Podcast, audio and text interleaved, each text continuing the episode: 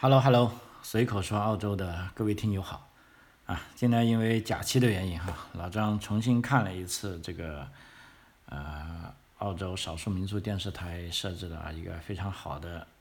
故事片啊电视剧啊，关于咱们华人的啊，叫做啊这个新金山啊，我其实真的建议大家去看一看啊，无论是新移民啊，还是在这个。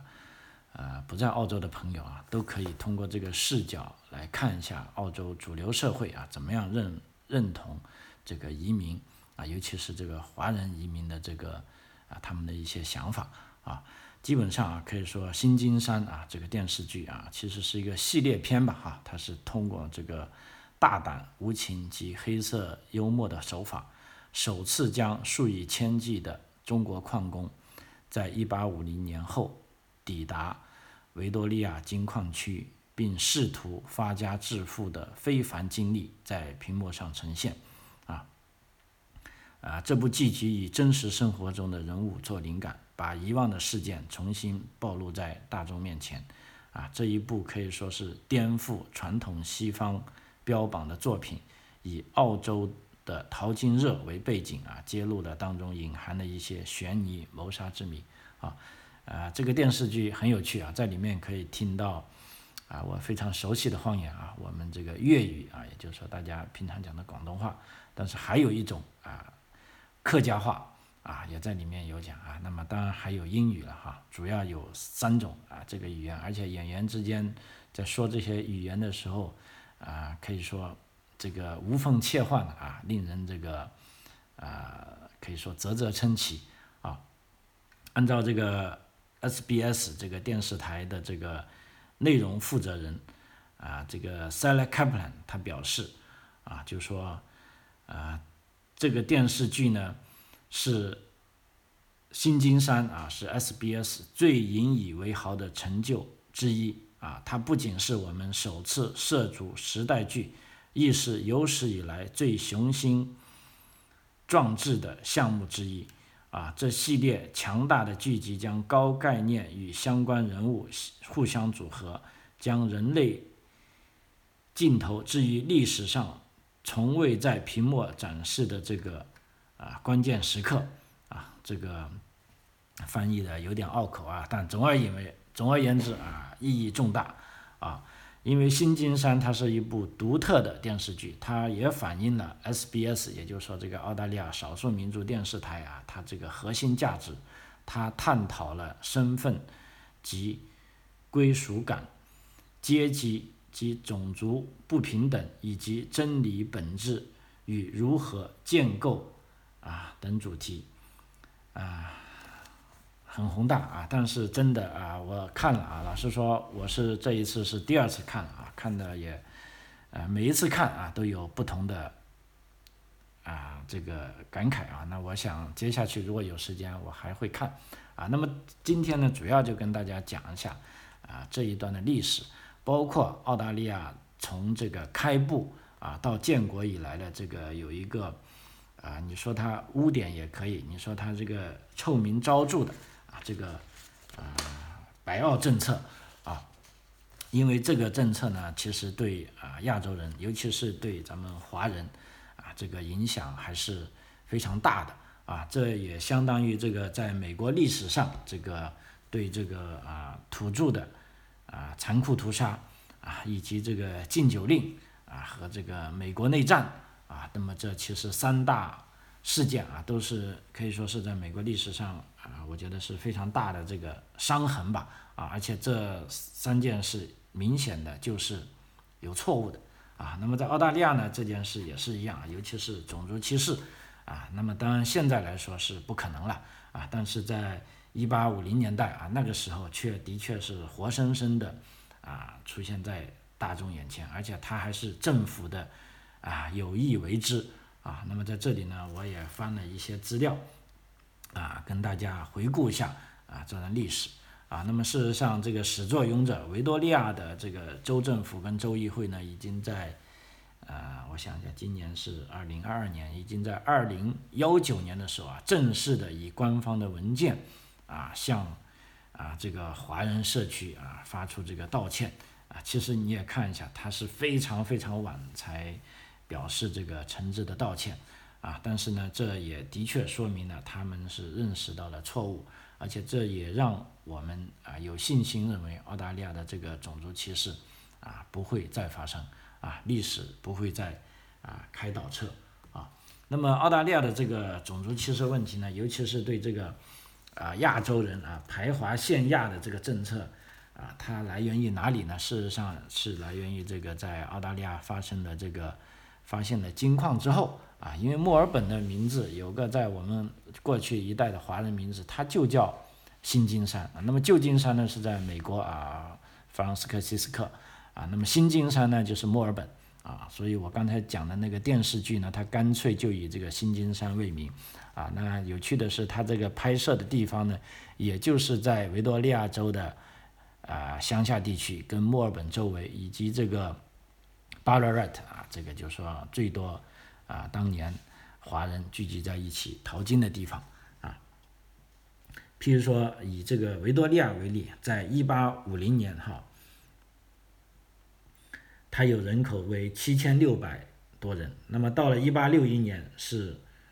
五十四万人啊，它甚至超过了新州的三十六万人啊，可以说增加了四十六万人。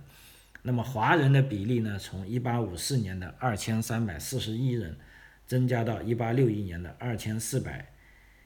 二万四千七百三十二人，多了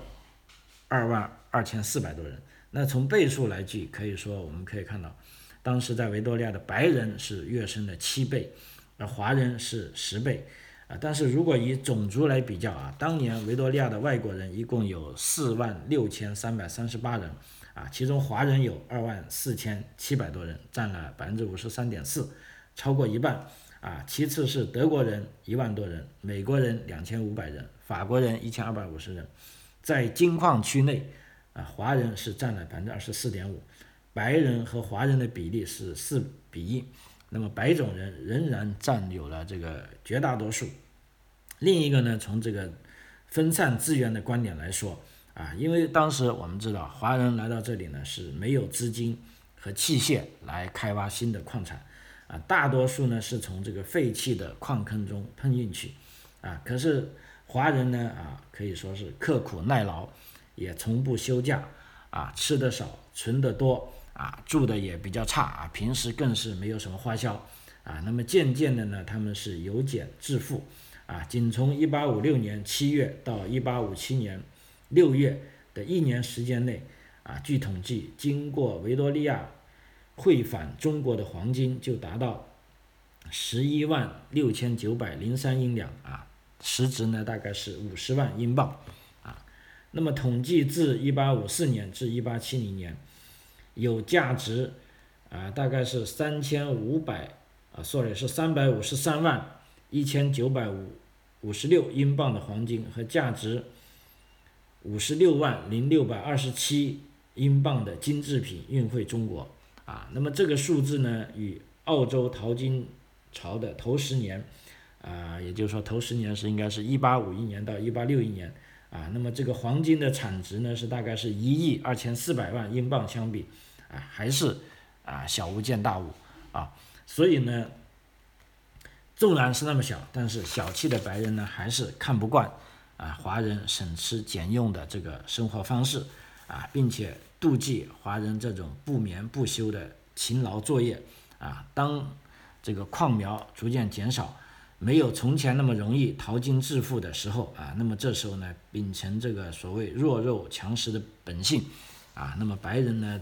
仗着他这个人多势众，啊，那么于是呢，在矿区内呢，可以说是殴打啊，甚至杀害华人。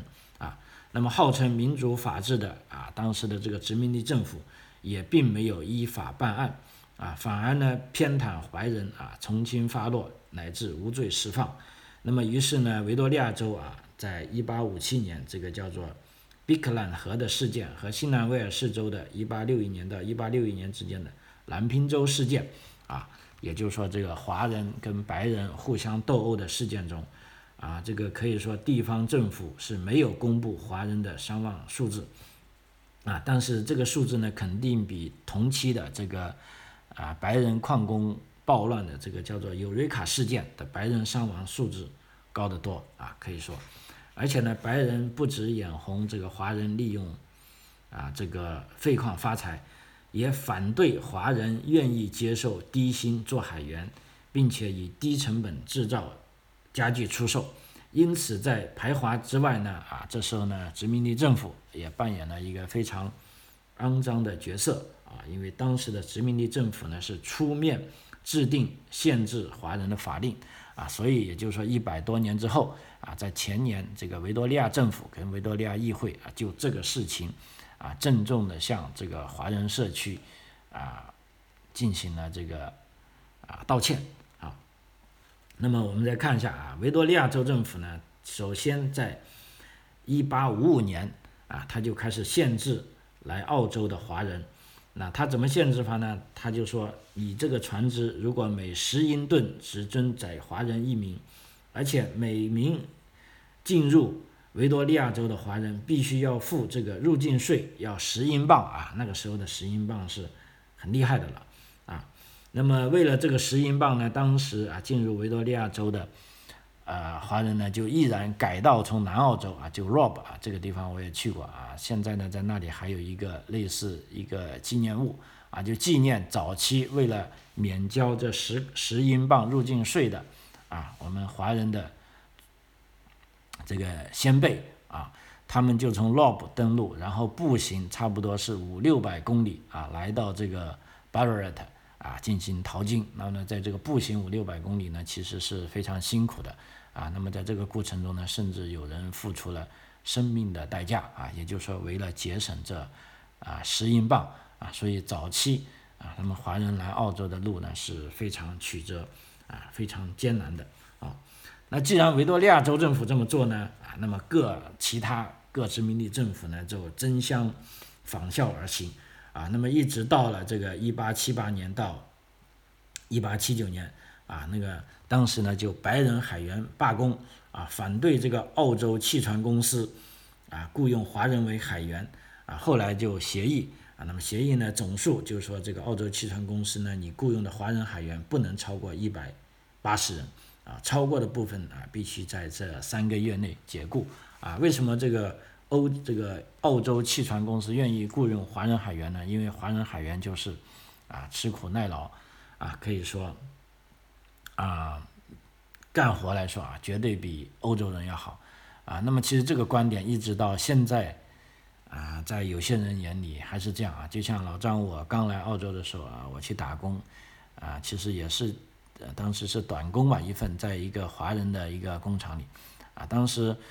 我在干活，当然我自己是能够吃苦耐劳。后来我在泰府上学啊，就介绍了另一个啊移民朋友，因为他也想要找工作嘛啊，那我就带他去那里干了一天，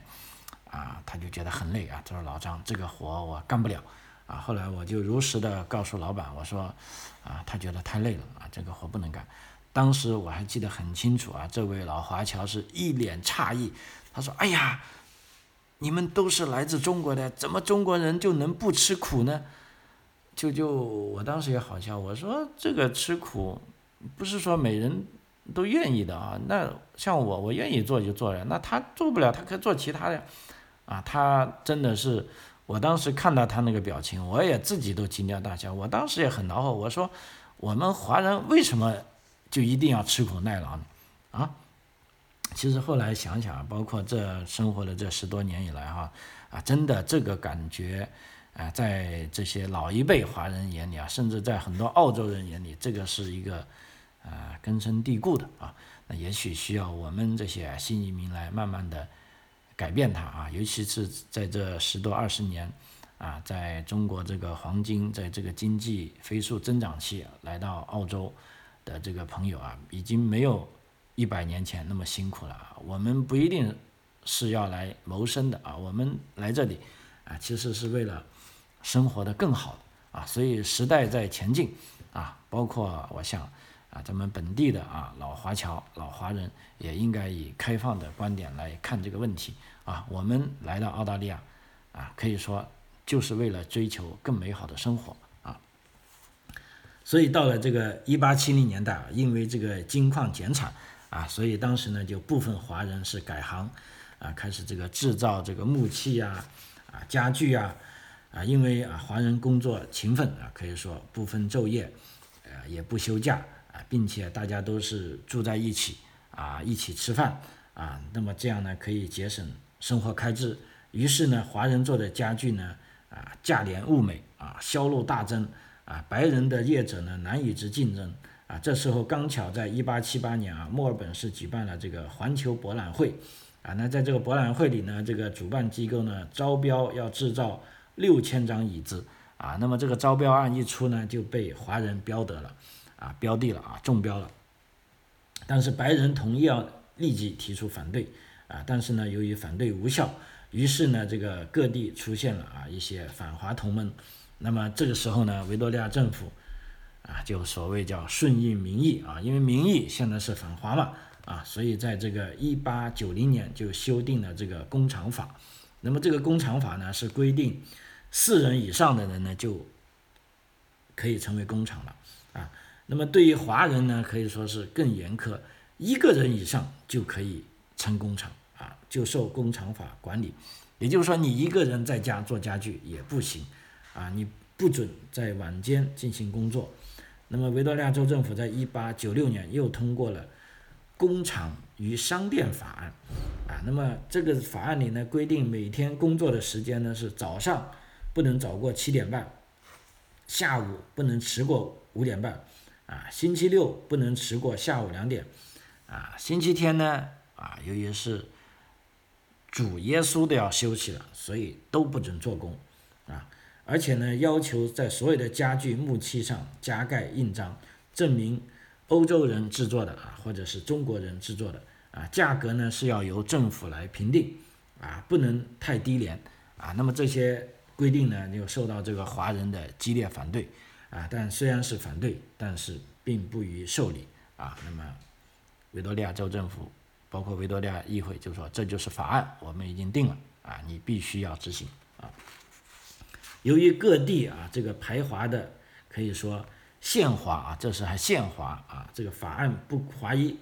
那么于是，在一八八零年十二月到一八八一年一月之间，由新州的这个总督啊帕克斯，他为此呢还专门啊召开各殖民地的联席会议啊，那么在这个联席会议里呢，就除了西澳洲外啊，其余五个殖民地政府都同意啊要限制华人入境。那么各地政府因地制宜，条件略有差异，啊，那么我在这边也跟大家查了一下当时的条件，啊，比如说这个新州、维州是限一百吨，每一百吨的船只能载华人一名，那么人头税呢是新州二十磅，维多利亚州十磅，啊，南澳州也十磅，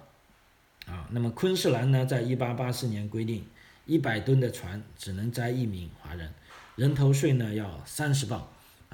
那么，在一八八六年啊，西澳洲呢就规定每五十磅的船啊只能载一名华人啊，人头税呢是十磅啊。塔斯马尼亚州呢就在一八八七年立法啊，条件与维多利亚州一样啊。那么这时候呢，在呃一八八七年四月啊，发生了另外一个事情，有当时是清廷啊清政府派出官员这个王荣兴、于瑞。啊，赴澳洲啊来视察侨情，啊，同时呢，啊，他们在澳洲得到啊这些当时的华人向清政府官员反映了这个情况之后呢，那么他回到中国后建议要清廷向英国政府抗议对待华人的不公啊，那么这个不公呢是有违中英天天津条约的规定啊啊，当时中英天津条约规定呢是。中国工人可以自由进入英国殖民地及获得应有之保障，啊，那么这这一个抗议书呢，由驻英公使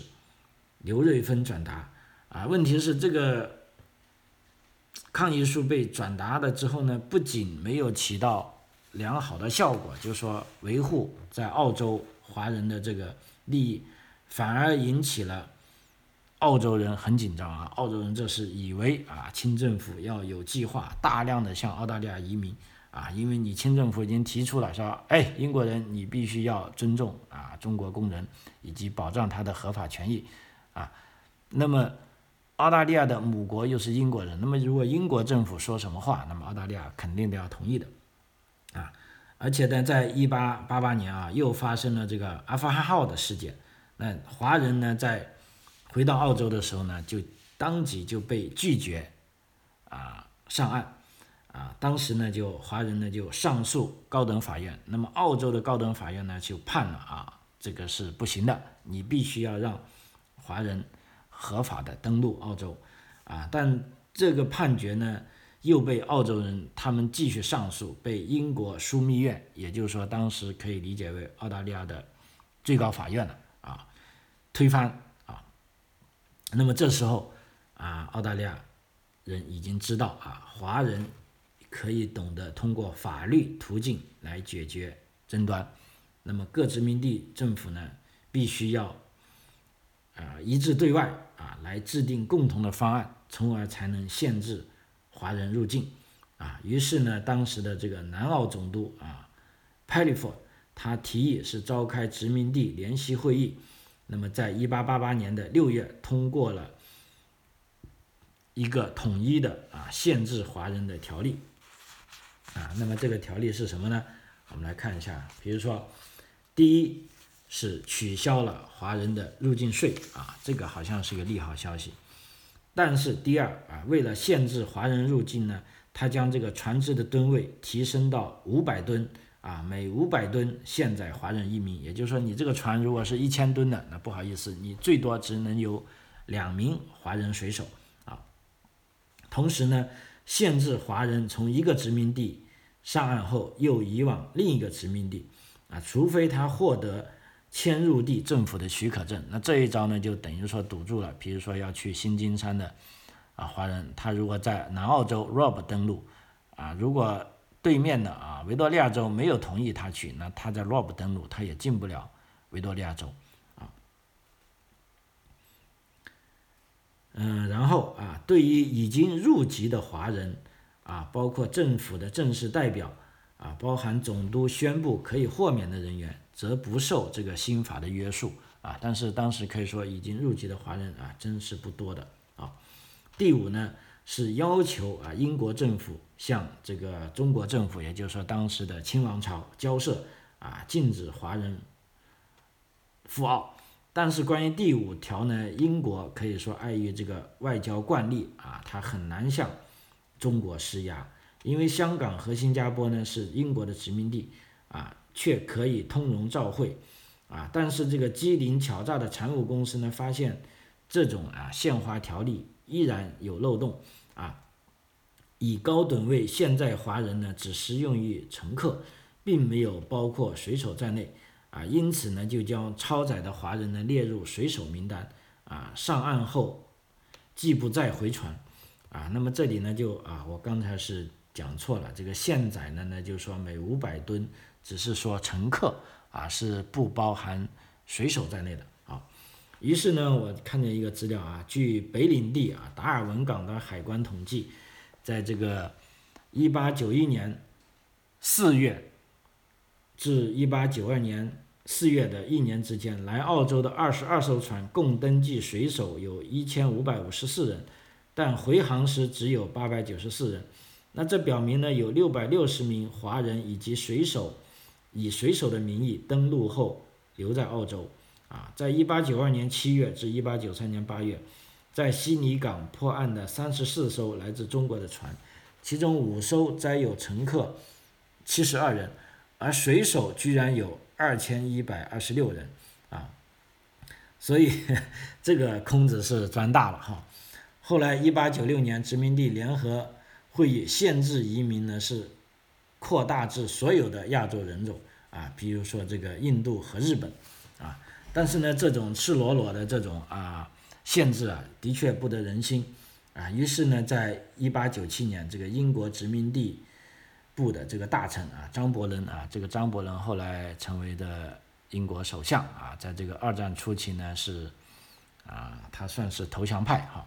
那这个张伯伦呢，为了避免被冠以种族歧视的污名啊，就不再使用宪华字样的嘴眼字眼，而以教育为标杆啊。它是采用的这个南非的这个叫 NETO 法啊的这个所谓语文测试法啊。这个语文测试法规定呢，申请入境者不管来自何州，也不分种族，一律平等。啊，这个听起来很好啊，不问种族一律平等。但是啊，那么但是后来才是重点，但是都要通过语文考试，以至于你这个语文考试的高低因人而异啊，或可计机会增加难度，目的是使申请者无法通过啊。那么这一种排外高招呢，马上就被各地殖民地政府方纷纷小望啊。就等于说，我并不是说我要排华哦，我也没有说不能让的，我只是让你们读我一种必须要欧洲人才读得懂的文字，或者欧洲人他这种母语才比较容易读得懂的，那你们亚洲人肯定就读不顺或者读不好。这时候呢，我就认为你考试不及格，你就被拒绝了啊。那么这样一来呢，哎，各殖民地政府觉得啊，这很高啊，好，既没有说我拒绝你，但是只能说你。通过不了考试，啊，所以这一招呢，就各殖民地相继仿效，啊，一直到联邦政府成立，啊，就居然被，啊，进入华典了，啊，因为我们知道澳大利亚联邦政府是一九零一年成立的，啊，那么这时候呢，不仅这个国家领土合并统一，连带国家政策也统一到联邦政府中，啊，其中呢有一个，啊，就是以白澳为基调的移民政策。啊，因为白澳政策在殖民地时代已经执行，但是各自制定并不划一，但排外的理念却是一致的。啊，白澳啊是指通过禁止亚洲人和太平洋岛民移居澳洲，驱逐岛民劳工出境，以及歧视啊居澳亚裔啊非裔与太平洋裔的等办法，以维持欧裔白人在澳大利亚社会中的绝对优势。啊，表面上这个排外是种族问题啊，实质上是经济利害、文化隔阂和社会冲突等诸问题的结合。如果不是淘金利润见薄、木器制品销路的竞争和海员的就业率低，啊，尤其是在经济不景气的日子，在澳洲的欧裔白人就未必有排华、限亚、反对太平洋岛民的这个种族歧视问题啊。除了美国南北战争的例子，澳洲白人在本土移民社会中也发觉亚太有色人种文化语言啊背景迥异啊很难接受欧洲文明的同化啊风俗习惯的不同，欧裔白人也易受污染啊白人社会的工人阶级恐怕这个经济生活受影响啊中产阶级则担心英式制度遭破坏，因此。这个澳大利亚联邦成立后，在这个社会与舆论的压力下，啊，白澳政策不仅没有被取消啊，反而被系统化与法律化，并且在整个联邦范围内啊得到全面实施啊。那么其中这个一个重要的政客叫做 Dickin 啊，他一九零一年九月，也就是在澳大利亚建国的当年，提出了这个移民限制法案。在联邦国会的众议员顺利通过，那么该法案的第三条规定，啊，就我刚才讲的，其实就是这个所谓的语言测试法，啊，那么它这个测试法怎么样呢？啊，就说凡欲申请移居澳大利亚者，必须参加语文测试，啊，默写任何一种欧洲语文的五十个单词，不及格者不得入境。任何在澳大利亚居住未满五年的居民。也必须参加语文测验，不及格者驱逐出境。啊，因为一九零二年英国与日本签订同盟条约，啊，当时日本人就很强大，啊，日本人也很恼火。他说我们日本人，啊，跟其他的啊亚洲人不同，啊，要求这个澳大利亚，啊，妥善对待日本人。啊，当时日本是抗议啊这个。澳洲移民法案的不公啊，那么一九零零年其实清朝还在，我就不明白为什么清朝政府不出来抗议这个移民法案的不同呢？啊，于是呢，由于这个澳大利亚啊一看哦，这个日本那么大意见，然后又去啊研究了他们的国家，于是呢，他将任何一种欧洲语文改为任何一种指定语文啊，避免以欧文为标准被误认为有歧视亚洲人的嫌疑啊。同年呢，他是放宽了来自日本和印度的学生、游客和商人啊获准居留澳洲，以五年为限。那么自一九一二年起呢，这一宽限也适用于中国人。啊，那么这有可能呢？分析当时是以这个辛亥革命成功了啊，这个中华民国已经创立了啊。这时候呢，啊，其实澳大利亚呢也看到了这个中国的潜力啊，于是呢，在一九一二年呢，啊，已经放松宽限啊，至少这些宽限呢是跟日本、跟印度啊是同一个水平上的啊。那么此外呢，根据一九零一年通过的这个太平洋岛屿劳工法案。所有受雇这个昆士兰之太平洋岛民均须于一九零五年强行递解出境，啊，也就是说要把这些太平洋岛国的，无论是你斐济呀，还是汤加，还是巴布新几内亚，还是密克罗尼西亚，啊，不好意思啊，通通要赶出去，啊，但是呢，一九五零年啊，基于这个同情的理由，啊，联邦议会呢，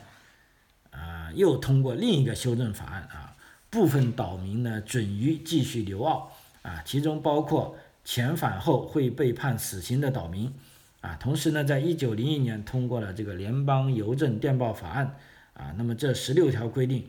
这个邮件运送均需由白人劳工担任。而且呢，在一九零二年通过了这个联邦选举法案啊，这个第四条更是明明白白的写出来啊，这个欧洲土著居民。亚洲人、非洲人及太平洋岛民一律不得将名字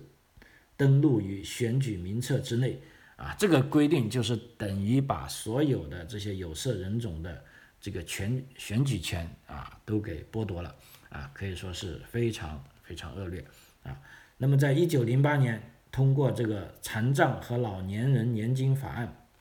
这个第十六条也规定，啊，亚洲人。啊，在澳洲出生的例外，啊，包括这个澳洲土著居民、非洲人及太平洋岛民，不得享受此项津贴福利。啊，也就是说，残障老人基金不能给这些有色人种。啊，那这就是联邦层面通过的。那么，除了联邦政府通过的这些全国通行的法案之外，地方州政府也有歧视规定。啊，例如，在一九零一年，新州就通过了这个《剪羊毛工人居住条件法案》，规定华人住区必须与白人住区分隔为二。啊，这其实是学了这个南非的这个种族隔离政策。啊，澳洲工人工会的这个会章中也规定不接受亚洲人以及澳洲土著居民和混血儿为会员。如果公司不敢聘非工会会员，那么有色人种连就业的机会也没有了啊，因此可以说啊，通过这个移民限制、地解出境啊、歧视立法等手段，联邦及地方政府慢慢的就达到了净化澳洲为白澳的目的啊。后来在这个啊新闻公报后来写到，澳洲不但是欧洲人以外唯一的一个纯白人国家，也是一个自猿人时代迄今，第一个在全州中只挂一面旗帜、只有一个民族和只有一个政府的国家，啊，如此进化的白色江山呢，啊，可以说一直延续了七十多年，啊，到一九七三年啊，彻底解除了白澳政策，才渐渐的啊，让这个澳大利亚走上了啊光辉灿烂、啊五彩缤纷的啊这个多元文化之路，啊，才有了啊这个。澳大利亚的成功啊，那么其实澳大利亚的成功就是啊，可以从某个程度来说是多元文化的成功啊，包括现在啊，上至联邦政府啊，下至这个州政府，以及到这个基层的康守政府啊，那么种族歧视啊，绝对是不可被允许的啊啊，一旦出现这个事情，那么将会诉诸于法律。啊，所以在这点呢，包括啊老张我啊，在节目最后啊说几句自己的感受啊，我在这边马上啊生活啊已经超过十年了，啊坦白的说，我自己啊是没有遭受过这个种族歧视的这个问题啊，但是呃，我有朋友啊也说过啊，他们有遭遇过，而且尤其是在啊大城市啊，那么的确是有啊，但是呢，这种啊歧视呢，已经远远的，就是说跟一百年前的是完全不同样啊，已经甚至你不能说到有这个人身安全的危险了，只能说是在这个精神上啊，或者当然严重的，也许有人会威胁啊，尤其是在这个新冠疫情期间啊，我们在新闻上也看到啊，就有人说遭受了这个啊种族歧视的这个或者这个 暴力啊，这个都有啊，但是它毕竟。啊，已经不是主流了啊，因为这个主流社会就是大家在检讨澳洲当年的这个种族歧视给人民带来的灾难啊，并且确保在以后的这个社会发展中啊，不会再有这些悲剧啊重新发生啊。那么对这一点啊，老张我还是非常有信心的。那么我在这里也反复啊建议，尤其是啊来到澳洲的朋友，如果你真的喜欢在这里。那你就应该，如果愿意以这里为家，那么你就应该去投票啊，去发出自己的声音啊，不管你投谁，你去投票就好了啊。我想这个一定会为你自己啊，甚至为你的这个啊子孙后代啊带来这个福祉啊。好，随口说澳洲啊，这一期节目我们就分享了关于这个臭名昭著的白澳政策的前世今生。啊，希望对大家啊有所帮助啊。随口说澳洲，我们下期再见，谢谢。